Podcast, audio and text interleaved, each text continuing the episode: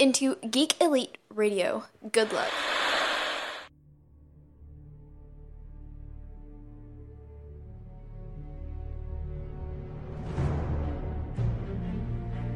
The future comes, and now my watch begins. It shall not end until my death. I shall miss no game, withhold no news, report all rumors. I shall wear no jerseys and plead allegiance to no side. I shall live and die on my webpage. I am the word in the darkness. I am the watcher of the TV. I am the megaphone that informs the realms of geek.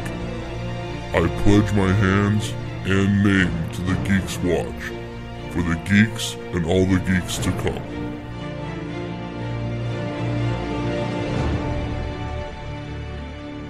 Welcome back for another shift on the Geeks Watch. We are here talking about Altered Carbon.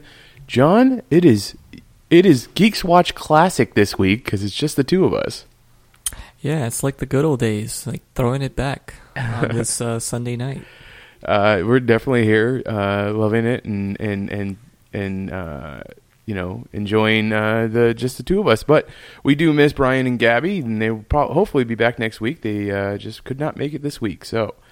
If uh, everybody's ready, let's go ahead and talk about the geek news.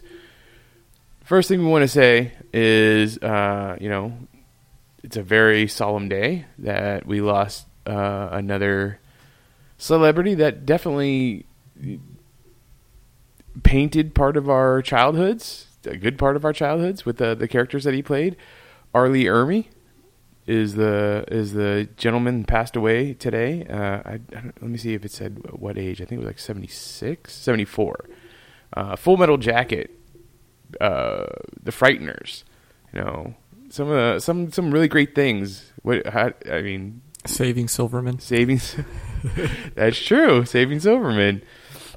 But uh, I- you know, I always thought that he would have made a great J. J. Jonah Jameson. He definitely had the chops for it. The pipes, yeah. Yeah. Uh, so it's it's it's it's a solemn thing that we lost him, but you know everybody's got to go at some point. So, moment of silence for Oh, him. Wow. Okay, did you have did you did you have something you wanted to add? I'm sorry. No, it's just Oh, that everybody's got to go sometime. yeah. That's very. Hey, chipper. look, I mean, everybody does have to go sometime. I, I'm sorry, it's just a, a fact of life. It's it's it's what happens.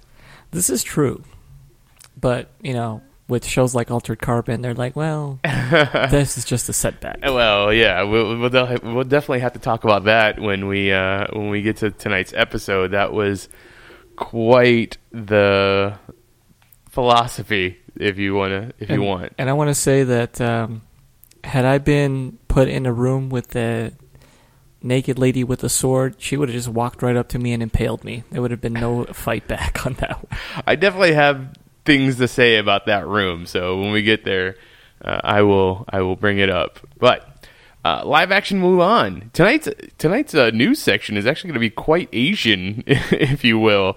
We have a lot of Asian news news uh, related um, articles to talk about. But Disney's live action Mulan has cast like announced four cast members this week. Uh, of them is Gong Li, Jana Tang, Jet Li, and Donnie Yen. So Donnie Yen is playing a made for this movie character, uh, Commander. Uh, where did I lose it? I, I had it in here. Commander Tung, a mentor and teacher to Mulan.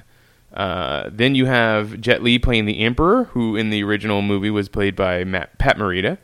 Um, Gong Li will be playing the villain. She is a witch of some sorts. And then Jana Tang is playing Mulan's sister, who I also believe is made for the movie. Uh, this movie? I'll be honest, I've never seen the original cartoons. so I have no I. idea. All I know is that Eddie Murphy played the dragon. He was the voice of the dragon. Exact same voice as the donkey. I don't think it was the exact same voice. I think it was very similar. well, I mean, it, it was Eddie Murphy's voice. I mean, the donkey is Eddie Murphy's voice. yes, it's true. Yeah. Uh, but yeah, I mean, how do you feel about about this cast so far? Well, I mean, I'm just happy they're not whitewashing it, as they tend to do with a lot of movies these days. So, um, yeah, I like Jet Li. I like Gong Li. Um, I don't know many What- of the other cast members, but uh, sounds like it's going to be cool. What else has Gong Li done? Uh, oh man, you're putting me on the spot there. Um, she's been in a few um, American movies as well. Let me see if I can uh, dig up one real quick here. Uh, she has been in a few things. I do like I do like Jet Li too, uh, and as the Emperor, that I, I hope he he gets to be a little physical though, because I think like you think of like I know it's not the, one of his best movies, but Forbidden Kingdom, where he got to play the Monkey King, that was I thought that was pretty awesome.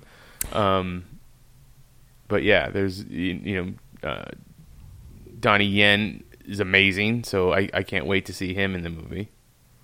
All right, so Gong Li has been in uh, Memoirs of a Geisha, uh, the Monkey King movies with uh, Jet Li as well. She has also been in uh, Miami Vice. Like the one with um, Jamie Foxx, Jamie Foxx and Colin uh, Colin Farrell? Farrell. Wow. yeah. And uh, yeah, those are the the biggest ones. I know there's a couple other kind of more lower key movies that I seem to remember her in, but um, yeah, she's uh, I would say she's semi famous in certain circles here in the states. She's done a few American movies, but yeah, most of her uh, you know, filmography is uh, looks like it's Chinese based. Well, I mean, there you go. Uh, Oh, Hannibal Rising. That was the big one that I remember her from. Ooh, Hannibal Rising. I never watched that one, but then again, I've never seen Silence of the Lambs. The only movie I've seen of those is um, Red Dragon. Yeah, that one was. Yeah, you you really have to start from Silence of the Lambs. But Red Red Dragon comes before. You know, interestingly enough, that's true, but it doesn't work the same because the way they're the movies are designed, even though Manhunter, which is exactly the same story As as Red Dragon. Red Dragon came out before Silence of the Lambs. Right. Silence of the Lambs is really it really works as a standalone. Yeah. So, like watching Red Dragon or uh, Hannibal or Hannibal Rising. uh, and yeah, any of those before Silence of the Lambs really kind of demystifies and kind of kills the character a little bit because they Ah. were kind of bad. Fair, fair enough. Yeah, I, mean, I remember Hannibal Rising kind of just co- coming into the theater and leaving. No one really know anything about it, or really say anything about it. So that's unfortunate. But yeah, uh, do you think they'll ever revisit that that franchise? I mean, especially with it, you know how we revisit everything now. Mm, well, definitely not with uh, Sir Anthony Hopkins. Oh no, not Yeah. with yeah, not with him. we're I mean, they past- they had the great TV show, or I didn't think it was great. I never watched it, but uh, it was highly critically acclaimed. Bryan Fuller was a producer on it. Got the one with uh, Mads Mikkelsen. Mads Mikkelsen as Hannibal. Yeah, Um, well, I haven't seen it either, but I mean, it's a cool character. It's just he becomes a little too uh, cartoonish. mythological. Uh, I want to say, I think we both said the same thing, but two different yeah, ways. larger than life. yes. Yeah, he, he becomes a character, and that kind of overshadows sometimes the story. Um, nevertheless, it is entertaining. I think that uh, Silence of the Lambs is great, and um, what was the sequel that came after that? Um, Silence of the Lambs. Then came uh, Hannibal. Hannibal. Hannibal was pretty good, although I think it was a little too extreme in some parts. Like it, it just like upped the ante. hmm And then um, Hannibal Rising was just not that great. Right. So yeah, it's. I mean, it doesn't seem like any of the sequels have really conquered what the the original has done. Yeah, pretty much no. I would say. I mean, and we'll get there eventually. We'll we'll definitely revisit these someday, and there'll be a few things different that are more accurate to the original stories. But uh, we'll be fine for now. Well, speaking about Sir Anthony Hopkins, uh, Westworld, the showrunners, the producers of Westworld, uh, Jonathan Nolan mo- more specifically, has come out and talked about uh, what or why they decided to give us a preview in the first season of Shogun World and why it's going to play a part in the second season. He said part of the reason we're we're going to Shogun World instead of uh, to Roman World or Medieval World is yes, you saw those in the original film, but also if you're doing a theme park, you wouldn't limit it to the Western Europe or Western European or Northern Northern American experience. you try to reach a global audience. So the idea is you have a texture here that's totally different, which is great to me. I mean, why why not? Why why limit yourself to just uh you know white people? So we could have Aborigine World. oh, you could have Aborigine world if you There's want. some didgeridoos and the dingoes. I guess why not? I mean, If they were smart, they'd make a Wakanda world because everybody wants to go there. yeah, Wakanda forever. Wakanda forever. Uh, so there you go. Uh, how do you feel about about Shogun World? I know we haven't seen anything yet, but it is something that I think we're looking forward to when we. Absolutely. I mean, you take the concept of, you know, the hosts and all that, and then you add samurai swords and, you know, cool uh, Japanese architecture. I'm all for that. You, you know, I don't know. I- Maybe it's my ignorance, or maybe it's my uh, uh, romanticizing of the era. But the way that you know the the visitors come into uh, Westworld and they essentially, you know, uh, I don't know. I don't want to say mishandle, but the way that they treat the hosts. Do you? I, I, I really feel that that, does, I, that that can play out in the western like genre, but in a shogun uh, setting, like do you come in and you just like pick fights with feudal Japan people, or Just start hacking away at everyone. I guess. I, I mean, I guess then again, you you know, the, it's got the whole subservient um, culture too. So well, I mean, I would imagine that you could do um, situations similar to like the um, the the Seven Samurai. I was gonna say the Magnificent Seven, but I meant the Jap- the original version. so yeah, you, you could definitely play out that that that storyline, that movie kind of yeah, thing. things like a- that. And I mean, there's several stories. I mean, you can do like lone wolf and cub type stuff. I'm sure. True, And, uh, but be honest, people go to Westworld for the sex. They go to the Westworld for sex Hey, and killing people. they got geishas and all kinds of other. And that's what I'm saying is that yeah. it's probably the geishas, right? I'm sure. I mean, that's going to be a big part of it. And I mean, some people, you know, like Asians. Some people like Western. So Fair enough. Uh, what was your first story? the Teen Titans look like garbage. Uh, yes, this week they, they some photos leaked online of what looks like uh, behind the scenes photos of three of the Titans from the DC streaming platform that they have yet to announce the title for. Uh, we had Beast Boy, Raven, and Starfire, and it has set the internet ablaze. I would say. Well, at the very least, a very specific corner that's into DC and also hates everything. Well, I mean, the internet is kind of just the place for people that hate everything, anyways. So. this is true. uh, I don't know if it's Anna or Anna, but Anna Duop Diop, uh, who is the actress who was playing Starfire, uh, went on her Instagram to essentially uh,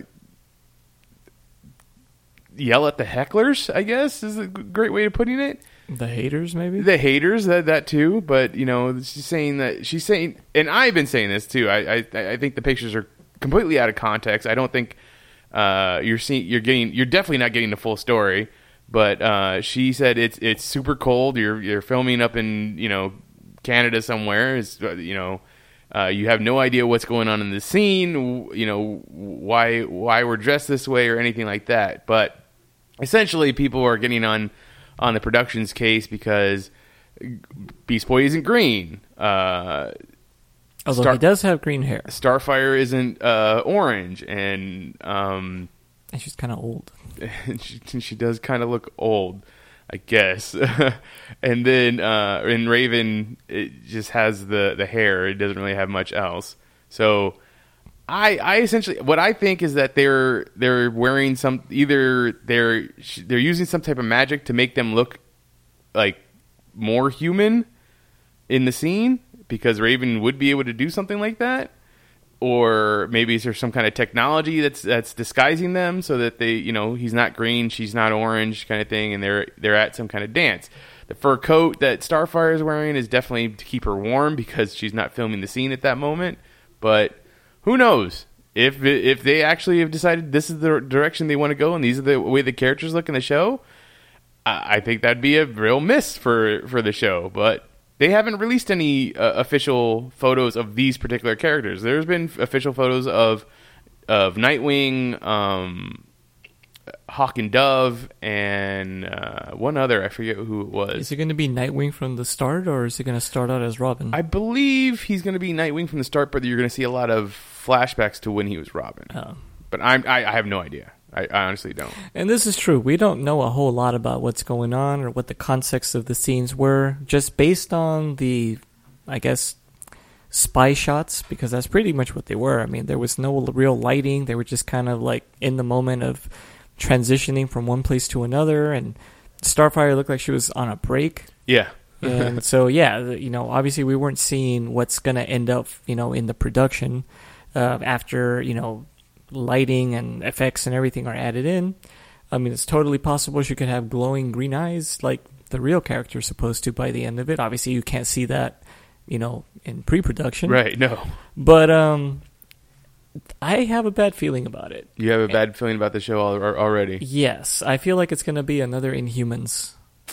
And you know what? It definitely could be. Uh, you know, that was that was a, a huge disaster. And That was a flop and a dud. and funny you bring that up. Uh, I, I wasn't going to talk about this this story, but uh, since you brought it up, Anson Mount, who played uh, Black Bolt in that series, has been cast in the second season of Star Trek Discovery as Captain Pike.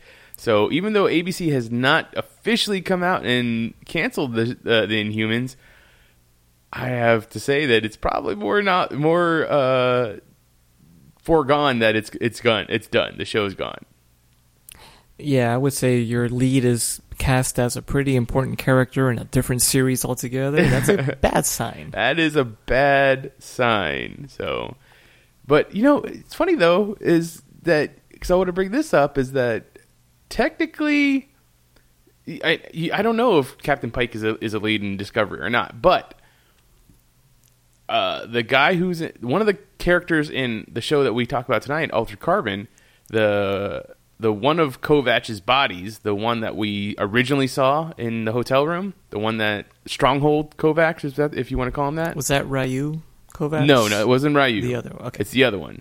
So he is in another show on ABC called uh, The Good Doctor, where he plays a doctor on, on a regular basis. So Is it kind of weird that for a show that deals with so much body swapping, I look at the different characters and I still think, okay, that's this Kovacs, that's that Kovacs. I don't think of them as being different actors anymore. no, I, and I think that's definitely what you have to do. Like it's it's completely it's it's so odd that you have a show that has so many characters, but then again, there might not be that many characters. There's there's essentially only a couple characters, but there are so many different versions of those characters. Yeah. Yeah, so uh, it it it could, and and I'm also yeah, I'm still I'm still confused on who which is the original body of Kovacs. If if it's Stronghold Kovacs or Ry- Ryu Kovacs, I don't know which one's the original body at this point. Yeah, it's, it's hard to tell now. we may never know. I don't. Yeah, I don't know if we'll ever know. Uh, what would? Oh, I think it was my turn for the next story. Uh, the show, one of the sh- the show that originally started our con- our our podcast, Game of Thrones. It has finished filming its largest battle scene to date, and it took lo- uh, super long. What was it? Like Um, 56 days? 55 consecutive nights. 55. Now, the Battle of the Bastards before that was the longest uh, uh, one to, to shoot, and that was like something like a lot less. Uh, I don't remember what the exact number was, but it was like like 20 something day nights or something like that to film that one. So you can only imagine what we're going to get out of a 55 night shoot, right? Well, it sounds pretty epic. well, I mean, we can't really expect anything less for for this last season, right? Yeah, I'm hoping we see Valkyries in this one too. It's, it's just I want everything thrown in there. So here's the little thing that they put out. It said, uh, "This is for the Night Dragons. Uh, this is yeah." For enduring 55 straight nights, for enduring the cold, the snow, the rain, the mud, the sheep shit of Toome, and the winds of Megar Magheramorne? Gilgalad, I don't know. so- Sure. Uh, when tens of millions of people around the world watch the episode a, a year from now, they won't know how hard you worked. They won't care how tired you were or how tough it was to do your job in sub freezing temperatures. They'll just understand that they're watching something that's never been done before, and that's because of you. Thank you, the producer types, Season 8, Game of Thrones. Man, I feel like I was there. I feel like all that gratitude went straight to me too. like that, that that was awesome. I mean, we're gonna have to endure the show. So, Yeah. uh, what was your next scene, your next article? Um, Ghost Rider will be the new Terminator, Ah, yes, and that's not a Netflix show. and it's not a Netflix show. Uh, Gabriel Luna, who played Ghost Rider in the Agents of Shield TV show, he has been cast as the new Terminator. That is pretty incredible. Yeah, I mean, talk about one that I wouldn't have seen coming.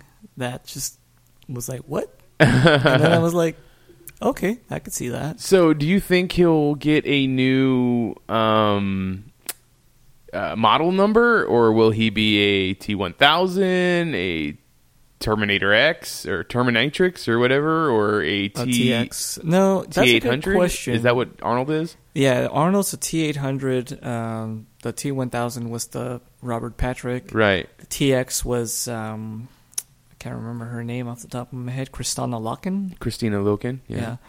And then they showed like a T six hundred in Terminator Salvation. That's the one that was like gigantic and had the kind of plasticky looking skin. Ah, okay. And uh, those are the only ones I can remember. I don't know what uh, Joel Edgerton was supposed to be. If he was like some kind of prototype, because Well, he was like a human Yeah, hybrid. Terminator hybrid. Yeah. Um, And so then there was all the in Terminator Three, the Rise of the Machines. You saw like the T ones and T. oh, that's right. Yeah, the, 200s or the ones that were more like drones. Yeah. Yeah, so um, because we're kind of disregarding all of that previous continuity and picking right where T two left off, it's hard so to they tell. say. That's what- yeah, that's what they say, but um, it's hard to tell exactly which way they're gonna go. I kind of didn't like the TX because it was just a combination of a regular T, uh, well, a, you know, like a T eight hundred plus the liquid metal component. And I'm like, Right. well, that's lame. Then uh, just do whatever you want then. Um, so But I she kind made her boobs bigger. that was worth the price of admission alone. um, well, that and the star glasses. And yeah, that's true. Yeah, that that was uh, That was great. money well spent on that movie. but um, I'm kind of hoping they just bring it back to being another Terminator, like uh, you know, human flesh over metal endoskeleton, or maybe even kind of bring back that human Terminator hybrid thing. I just don't want any Li- more liquid metal. Me- Like- now, are you talking about like Marcus Wright, Samuel Sam Worthington's character, Yes. or are you talking about uh, John Connor's character in the in Genisys? Because that was kind of human. Oh, God, no. robot. I don't hybrid. know what that was actually. Like I It's couldn't like tell. nanobots. It was nanobots taking over his body. I yeah yeah. I mean, you kind of have to. I mean, you don't have to go with that specifically, but you have to move on to nanobots at this point, right? I mean, human robot hybrid is kind of the next step for these for this franchise. Actually, what I would prefer, and this is just my opinion because this would be kind of subversive, is maybe he's not even a Terminator at all. He's a human, but he fights for Skynet. That's weird. I mean, sure, yeah, why not? But Why that's not? fucking weird. Maybe, well, because, well, see, and this has always been my theory. Obviously, the whole Terminator thing deals with the grandfather paradox, Mhm. where John Reese, or John Reese, Kyle Reese is his uh, His own grand? No, he's not. No, he's not his own grandpa, but like you know, he couldn't have given, or you know, John Connor wouldn't have been born if he hadn't traveled back in time. But we he never would have traveled back in time if John Connor hadn't been born. So- Correct. Well, in my head actually, like I felt a pop in my brain right now. And there Just- is there is Timerider, with uh, Fred Ward, where he is his own grandpa. and also um, Futurama. Futurama. I think Futurama got it from Timerider, but that's because uh, you know uh, Matt Groening loves to pull from you know movies like that. I think Kate and Leopold also has that problem.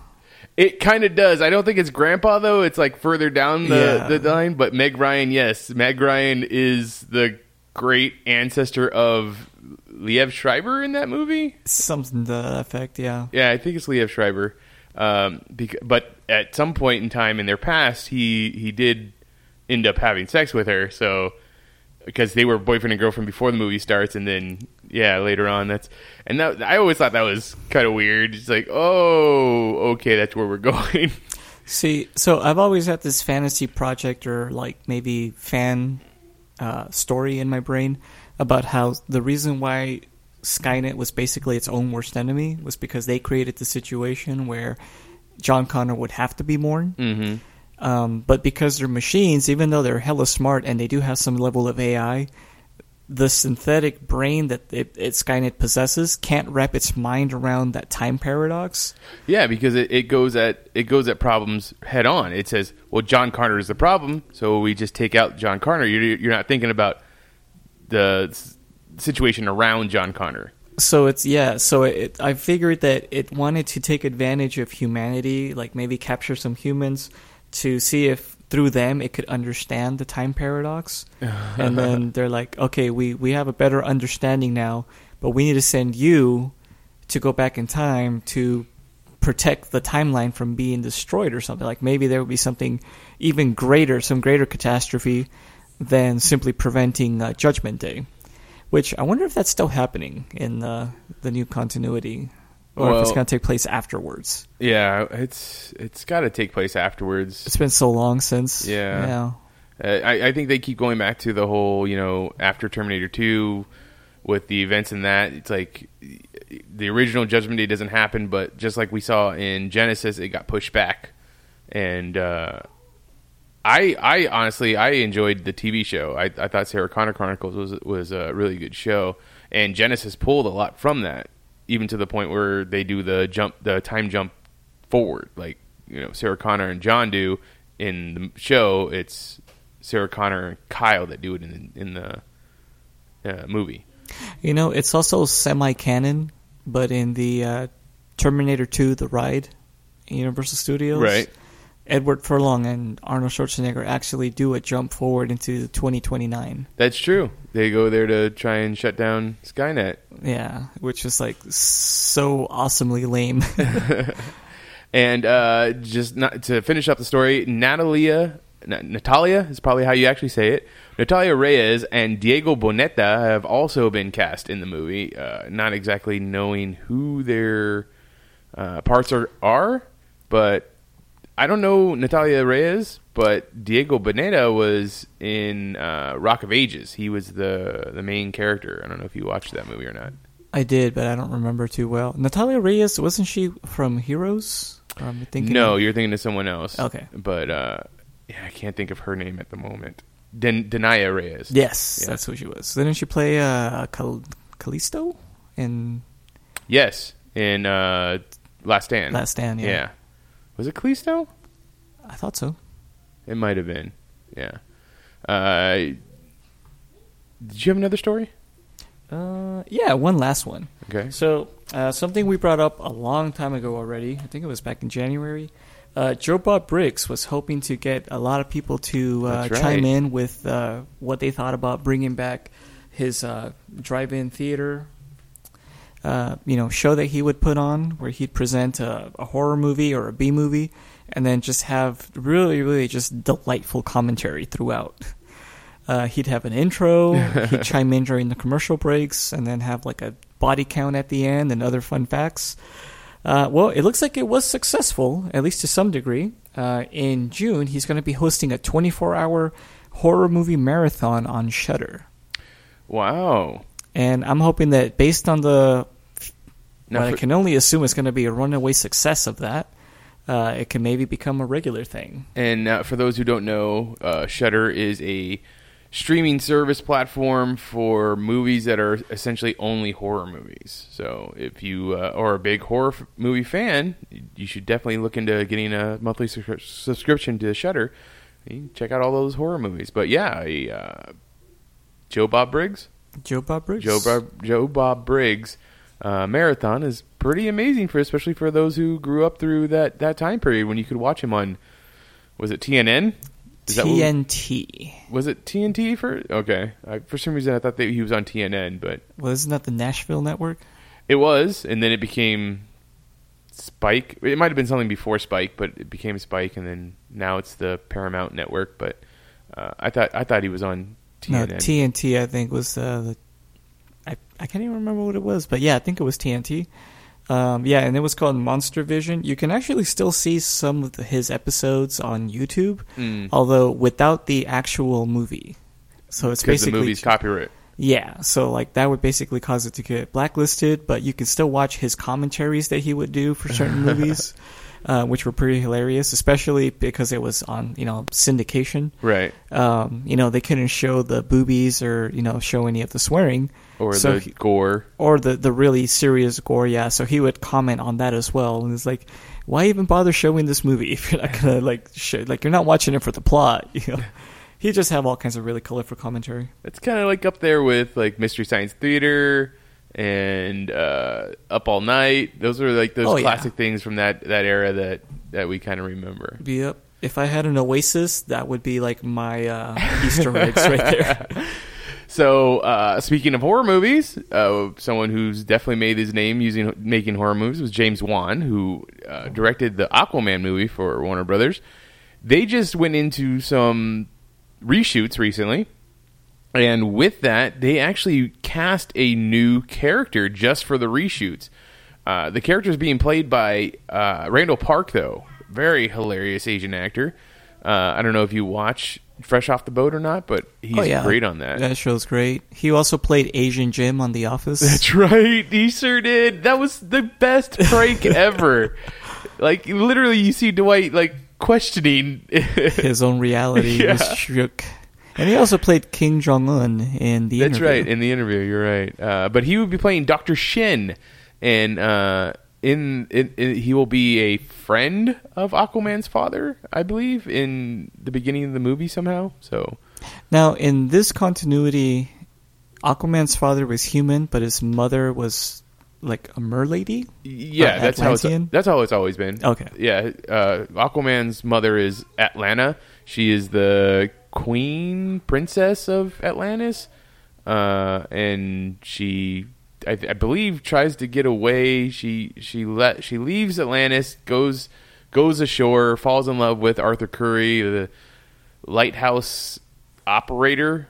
Uh, I, I'm I'm guessing they're changing it for this, or if or they have changed it in the comic books, and I, I didn't know about it. But now he's also a scientist, and uh, when she ends up having a baby, she uh, the baby stays with Arthur Curry, uh, and then she gets taken back to Atlantis, and eventually they try and kill the baby, but he ends up living living in secret with his father. I'm not quite sure. That's some like semi-Oedipal stuff going on there. I think, I don't think he actually loves his mother in that way. or does he? Okay, well, we'll see. we'll see when that happens. Uh, but it's funny that you bring that up because Mera in the movie, uh, her father, who's being played by Dolph Lundgren, his character was originally her betrothed in the comic book. So they've changed him from uh, fiance to father. So that's Oh yeah, there's nothing the electro elec- electra electoral about that. yeah. uh, and then the last thing I wanted to talk about was Jessica Jones has been renewed at Netflix for season three. Uh, I am currently in the middle of watching season two. Uh, I am enjoying it. It is not as good as the first season, but still a great show, I, I believe. So uh, I'm I'm totally cool with them bringing in uh, the third season. I really feel like Netflix is making a like because it seems like between like Daredevil season one, Daredevil season two, and then the rest of the shows, there was so much time in between. But like right now, they're filming Iron Iron Fist season two, Luke Cage season two, Daredevil season three, Punisher season two. You know, they're trying to get in as many seasons as they can before the Fox. Uh, before no, I'm sorry, not the Fox deal, but the Disney streaming service comes out. Because as soon as that happens, Disney's taking all their toys away. No, does that mean they're going to retroactively take away those those episodes, or would they still stay on there as part of some kind of Netflix deal that got grandfathered in? I you know I have no clue. That's a good question. I would assume Disney would be like, nah, nah, we're taking all this stuff with us. But it could they could definitely be like, oh no, this this is uh this is you know part of our brand. It's we own it kind of thing. And Disney does have the power to do that. Disney has all the power, so Yeah. you never know. Uh, all right, I think that's enough of the geek news. Let's go ahead and get into our episode. I forgot to look up what was the title of this episode. I believe it was called Naked Lady Parade.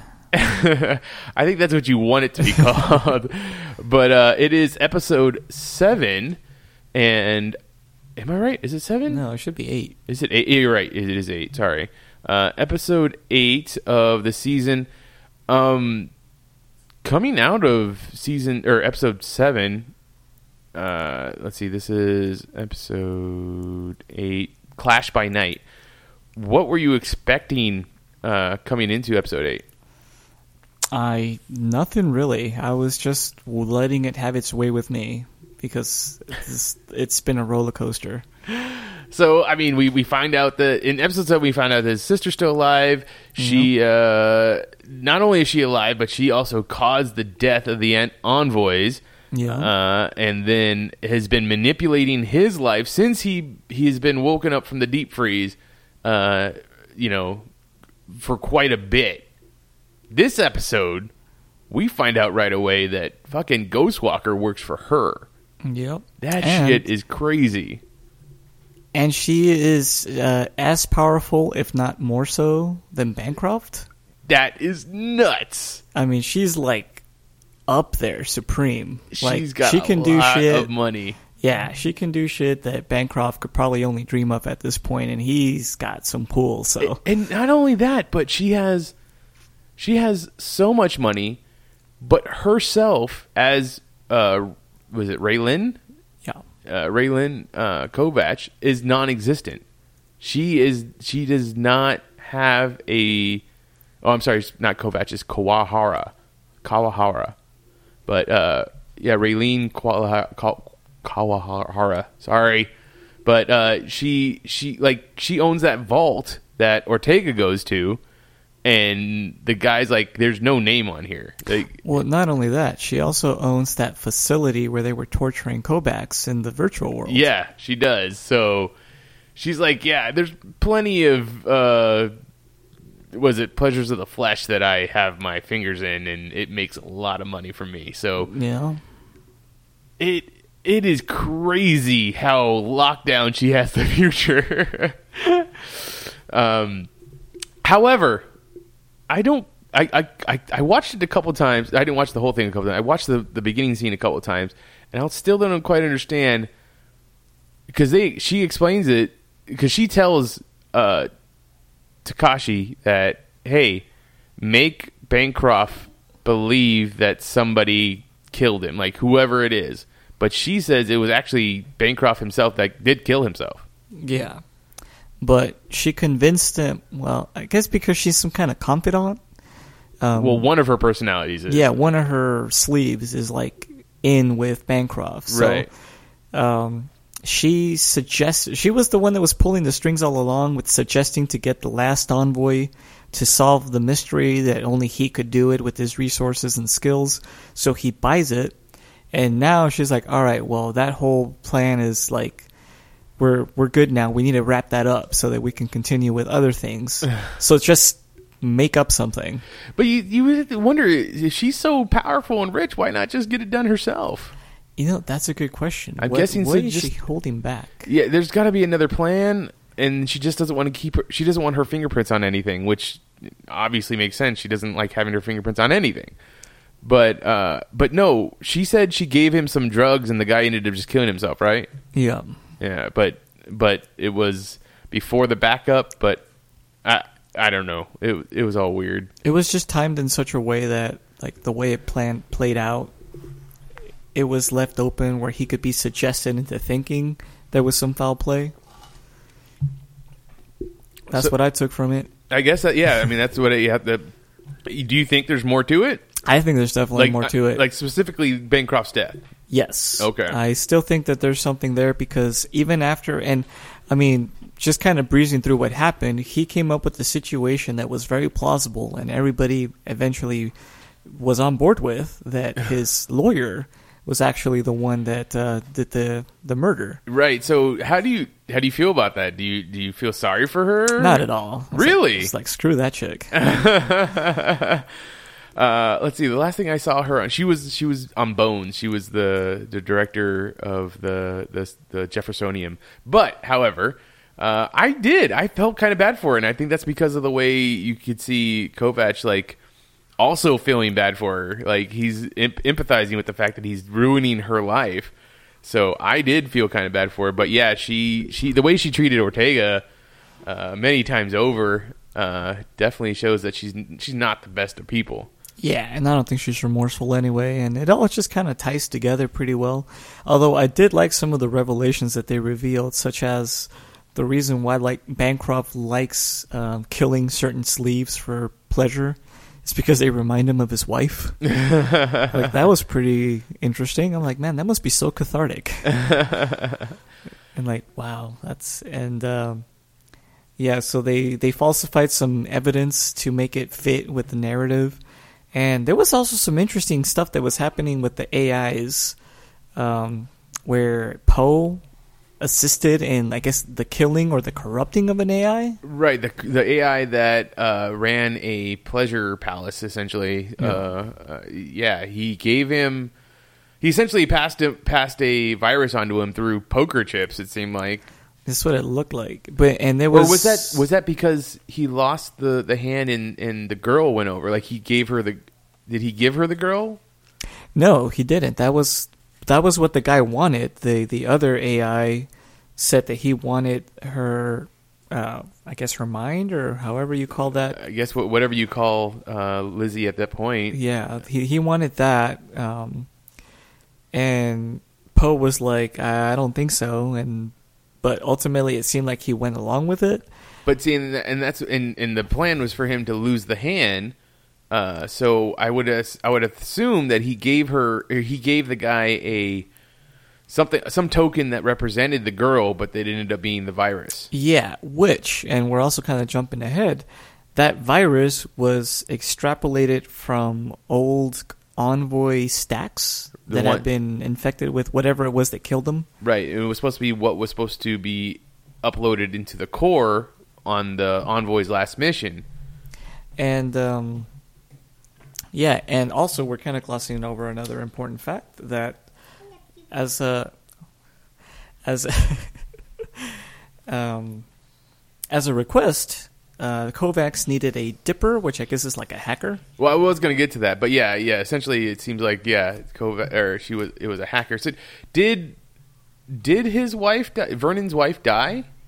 Apparently, Okay. like you know, we got her in a new body, and it was some kind of cracked out looking dude. I didn't know if he, she was he was in she was in jail or if she was dead. That's actually a good question. I'm not entirely sure, but I could have sworn they said she was dead. I don't Okay. think she was arrested. Hmm, interesting. But yes, so I, I did want to get to this uh, eventually, but uh, let's go ahead and talk about it now. I, I don't know why I didn't think about this up until this very point, but the future in this world, you have to be extremely gender and sexuality f- like orientation like fluid, like. Like there's the, the point where Vernon, you know, meets his wife again for the first time. He, you know, they're both like, "Well, I'm a guy now," and it's like, yeah. And Vernon's like a little bit, you know, standoffish at at first, but that might just be because of the whole his wife's back to life. But he's definitely embracing it. Yeah, it was like it took a few seconds to process it, but then he was like kind of. I half expected him to like reject her, Uh, yeah, but he didn't. but he didn't. Yeah, and I was like, oh okay, and it reminded me of when uh, Ortega's grandma was at the dinner party. I mean, the kids were all cool with it. The Yeah. mom was kind of the only one that was perplexed about it, but that was more because she's anti-stack, not so much because it was you know in the body of a man. Yeah, and you know that's that it's. Uh, I I mean, we talked a lot about that in that episode, and I guess that's just because in that episode, no one was like lusting or in a uh, romantic relationship with grandma, so I didn't think about it. But now you have, you know, Vernon, who if his wife's back to life, he's definitely going to want to deal with that. I was kind of half expecting like a kiss scene to happen, and I don't know why I was like on the edge of my seat for that. And I'm like, this is gonna be so weird. Uh, now, do you think that Takeshi didn't want to uh, use all the money that's at his, his disposal to get a female body because that could have been traced back to him? No, they mentioned something when um, when the Ghost Walker brought him her out, and he was like, "This is what we could do right now." Like he, there was, uh, they did that on purpose. It wasn't because he couldn't afford it, um, but they didn't really specify why. I think they just said that that's what they that's what they had to get at the time. That's what's available. yeah. I just feel like that it could have been there could have been other things. Maybe they did it as just a way of not giving him what he wanted, you know, just, Ah, just kind of enough, yeah. helping him halfway. But like, you're not gonna get everything you want. You know? Uh, what'd you think about when Ghostwalker asked uh, if he was a believer? Because the the other few times that we've heard him say those words, it's turned out very bloody. you know, Kovac has some balls. he definitely did, and I loved his response. He's like, "I believe not to be in a fucking elevator with you. That's what I believe in." yeah, that's that whole interaction was priceless. I'm like, dude, you're like so my favorite character right now. Do you think he could take him? I want to, I want to say yeah. I mean, do you do you feel that's more the the hero syndrome? Like our hero can definitely take the guy, or do you actually think that with Kovac's uh, training, he would be actually be able to take this guy? I want to believe that Kovacs would take him out, but it would probably be very close. And in all actuality, we're probably going to see that this guy is going to be what is the end of this sleeve. I'm sure. yeah, I, I wouldn't expect a happy ending from this. Do you think the Ghostwalker has a has a stack? That's a good question. I he wonder- would have to. But then again, maybe that be that might be the reason why he can't be seen by you know cameras and stuff. Well, because they only go based off of like stacks. Maybe. Nah, maybe. But how could you get away with not having to stack in this future unless you're like secretly cloned and or grown somewhere away from? I don't know. It's a possibility. I don't think so. She I, could have done it. She's I- rich enough. I think they go based off of something else. I don't think that it's a stack is what they Hmm. scan for. But I mean, that is a possibility. If you didn't have one, that would make sense. Yeah. Um. Uh. So I, I I don't know. We want to go back to the the lawyer uh getting accused or framed for killing Bancroft and uh when he says I'm not going to press charges obviously I would have been afraid like if I was in her position because that means he's going to do something a lot worse and then he ends up doing something a lot worse at least in her eyes uh, she's he's gonna sully her reputation and be like you and, and basically blackball her in the the high up above the clouds. Oh yeah, when he said that you'll never leave the ground again, I was like, "Yep, that's that's what he's doing." I mean, for her that is the worst because she really really wants to be a part of that crowd, that uh, you know that that place. what did they call it, Valhalla or something like that? Yeah, you know, it makes sense. One of those, yeah, yeah. And so basically, yeah, she's ruined. There's and again, I don't really feel sorry for her. I feel like, yeah, that's what you get for wanting something, you dumbass. So, uh, and I said this a couple episodes back, but I want a spin-off show where Vernon and Poe are roommates and have to deal with each other on a on a normal basis because when uh, they're like when Vernon's watching Lizzie like do this new training, like fight training or knife throwing and stuff like that, and he's like, uh, "Why knife throwing?" He's like, "It, it or why not? Uh, why not sewing or?" Uh, learning to play the violin. She's like, because you can't cut a guy's balls off with a violin, kind of thing.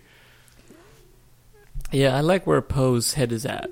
It's like he's thinking outside the box. I mean, and obviously, it, it comes from all the the research he did in that split second. He's like, well, this makes the most sense. Definitely. I would assume. And it's working. I mean, he's doing more progress now than whatever the hell Vernon was doing before then. And, you know, she's definitely getting better. And interestingly enough, and I thought this, I wouldn't say I had any beef with this episode, but one thing that did bother me is that when they go into the simulation or whatever they call it uh, to see uh, Lizzie, Uh huh. I don't know why. Because I guess I just think about like the Matrix, for instance. I don't know why uh, Ava, Lizzie's mom, Mm-hmm. didn't revert to like her normal self that uh, right. Lizzie would recognize. That is that is odd, but Ricky, uh, Lizzie did recognize her. She, yeah, and that's that. That's oh, well, that's interesting. She's she knew who it was without her even having to say anything. I just thought it was from like a visual standpoint. Maybe it would have been too confusing. Like, well, who is this person now? Why is this? It might also be because that's the way that Poe sees him. Like Poe doesn't have a uh, uh, another version of what Ava looks like, so when he scans her and puts her in there, it's that's what he has. See, and I was thinking of like the Matrix when Morpheus explains the Your revi- re- residual, residual self-image. yeah, yeah. I figured it'd be something like that. Like this is what I remember myself looking like. So this is my projection to everyone else within whatever that was, that virtual environment. that is that is an interesting question. Because I I, mean, think about it. because Kovacs was able to do that and look like Tanaka.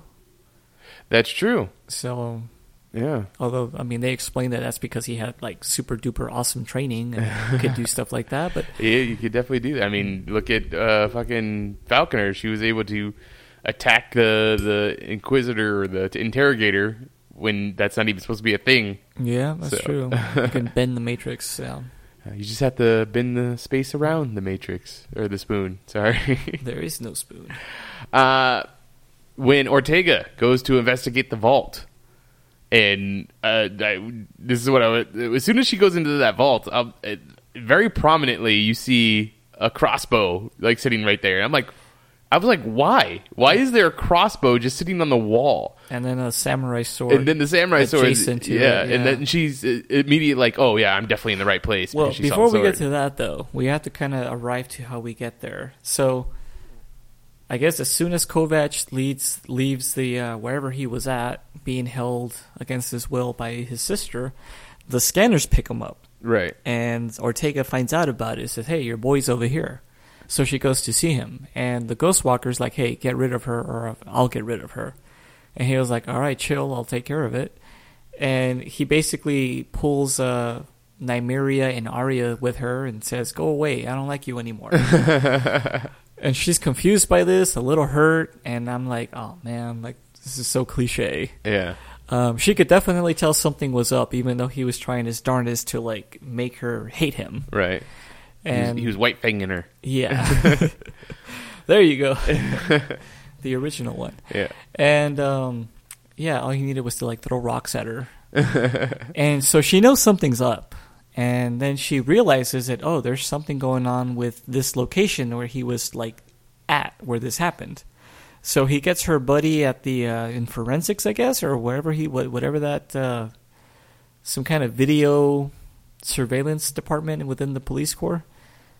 right. I forget what his position is, but yeah, that dude, Um, Mickey or Mikey? Mikey. Mickey? Yeah. No, I think it's Mickey because I think I remember thinking like uh, the Toni Basil song. Oh, you're so fine. Yeah, And um, so yeah, she puts two and two together. She ends up going in there and finds out that uh, wait, who was it that took her there? It was it was. Oh, so it was a guy that she had uh, busted like a year ago for something, and uh, I guess the charges had been dropped, but she threatened to expose him anyways. Um, but he was essentially some type of worker at the vault. right. So she used him to gain access, and so he finally lets her in, and she's like, "Whose like vault is this?" And like, "That's classified. There's no information. There's no name attached." And it's all copies of the same person. So I guess she starts to say, "I think we're in the right place," and then he like locks the door behind her. So essentially, he, you know, Reileen knew and told Yeah. him to lock her in there.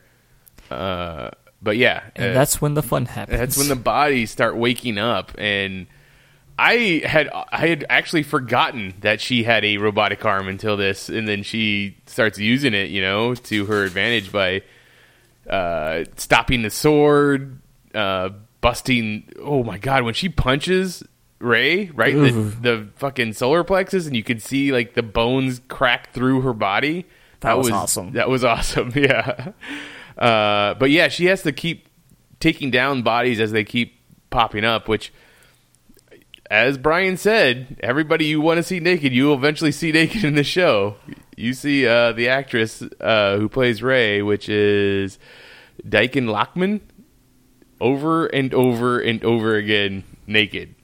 Again, I wouldn't have have to have even put up a fight. The first one would have just speared me right away. I'd be like, "Thank you." Um, but yeah, she she ends up, I, I, I assume, essentially killing all the the bodies in there. And I love the the one uh, after the first one was killed. She's like, "You know how much money you're costing me by killing all these bodies?" Like that's pretty funny. And she probably can afford it too. Uh, obviously, She's she just can. Being annoyed. But uh, yeah, so we got this really badass scene where Ortega fights just a what almost feels like an endless army of naked rays. Um, Which I'm surprised we didn't see the the crossbow get used. We see the sword get taken off the the Oh. wall, but not the not the crossbow. So well, it's kind of like they say about Chekhov's gun. I was gonna say It's- it's Chekhov's crossbow. yeah. Reileen's crossbow.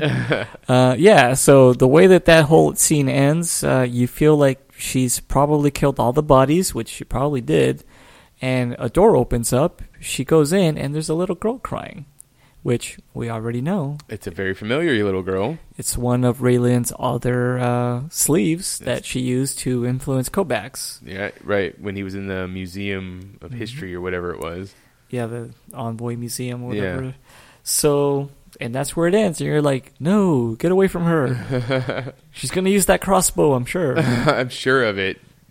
So yeah, that's that's definitely interesting where that ends. So, what did you think of the whole uh, when Takeshi is looking through the telescope at the very end? Like, I didn't quite understand what was being told to me there. Like, I know the uh, the the um, hallucination of Falconer or Quellcrist is telling him like all good lies have you know the truth interweaved through there, and the reason why all these people believed you for what you were saying uh, for your story because you actually did have some truth in there and you didn't know it, but you see that he was looking in the telescope at uh, some pleasure palace that's like even higher up than where they are in Bancroft's penthouse. So what is that? What was that telling us? well, it's to me, it was telling me that Kovacs is putting two and two together, and I think he's realizing the extra layer to the story. Um, him being the Sherlock Holmes type character, obviously, we're not going to find out what that is until probably next episode. Or uh, the last episode? Yeah, or, or that last one. But yeah, he he figured out something big there, and I'm super curious. I can't even begin to imagine what that was.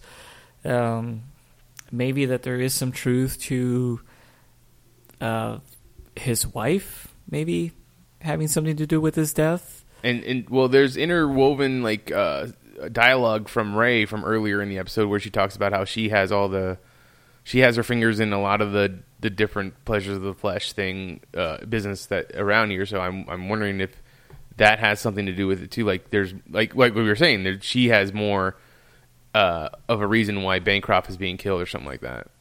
Yeah, so it's just ah, it's it's so frustrating because I'm like, I know they're, it's gonna seem like obvious once they show it, Right. but it's like we're missing one key part that he obviously has already put together. Which would mean gonna- that it's something that we've already seen in the show. Yeah, exactly. As, and knowing how this show works, it's probably something that was revealed in the first episode, and we're just getting to it now. Um, where I think uh, Kovacs is coming to the realization maybe he can still complete the mission that he set out to do with Quellcrist. Oh wow, that would be interesting. Yeah, maybe with the influence or with the connections that Ray has now, if she really is that much far above, uh, you know, even Bancroft, if she like supersedes him. Maybe that's what he needs to get what he wants. And you know, we already saw that they still have those stacks from the envoys. How they don't really say. Right. I- Maybe he must have had it stashed somewhere. Yeah, but if he did, wouldn't that have been off world somewhere? Like how we have gotten them? That's kind of the one. I don't know if that's a plot hole, but that might definitely be a plot. yeah, hole. it's like you just kind of plops them on the table and say, "Hey, like make something with this, it's so that you, you can." I mean, and essentially they were just sitting wherever they were sitting for 250 years. Yeah, and I would imagine that like envoy uh, stacks, if they were even still functional, they would either be locked away or would have been destroyed by now. Well, I mean, I, w- I just assumed that he actually dug them all out uh, while he was there. So he must have put them somewhere and then got arrested. And and and then because that's when he he says uh, she Ray Ray actually says that you know when they got they got a hold of you the SeaTac when they got a hold of you they you know they put you on ice or whatever. That could be, Okay. but I don't know. I feel like there's something. I mean, was missing. that was that were those stacks what he had when they arrested him in that hotel room? Yes, So they had a whole bunch of them back then too. Hmm. Okay. Uh, he he has his uh, Bancroft came through and gave him his pardon and all of his money. And said, "Never speak of this again, or I'll have you killed, or whatever." Right. The real death. um. Do you- I mean, obviously he's gonna at- for show wise he's going to go and figure out the rest of the the mystery, but. At this point, if you had all that money, would you go and, you know, get yourself a new sleeve so that you know Ryker could go back to being with Ortega if he ever gets out of jail or whatever? I would assume that's what he wants to do. I mean, if he cares enough about her, he'll just, you know, as a solid, he'll be like, "All right, here's your sleep back." Or maybe they can work something out where he could still inhabit it until I mean, the real Ryker's released. Ray did say, "Hey, you know, he has a certain type, so he he's definitely in love with Ortega. Who, who knows if Ortega's in love with him or not? She obviously felt some kind of emotion when she finds him again. Uh, she just liked him for the sleeve. She might just like the sleeve.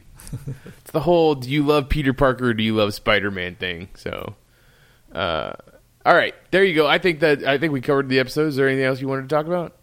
Now I think I'm gonna go and watch the last two episodes as soon as I get home. That's right. Next week, when we record again, we will be covering both episode 9 and 10 so uh, that we can be. We have this show done just in time for the next week where we're going to be talking about Westworld because it has returned. But if you want to talk to us about this episode or any of the stories we talked about, you can find me on Twitter as at Mitchipedia, G E R. Uh, uh, hit me up. John is also on Twitter as. I am at Magic Bollocks. The rest of Geek Elite Radio is at Geek Elite Radio on Twitter, at Geek Elite Radio on Instagram, Facebook.com forward slash Geek Elite Radio is our Facebook page, and GeekEliteRadio.com is our website. Check out archived episodes of this podcast and other podcasts on the Geek Elite Radio Network. But until next time, this is the Geeks Watch on the Geek Elite Radio Network saying always remember to Geek out. We now return you to your regularly scheduled program.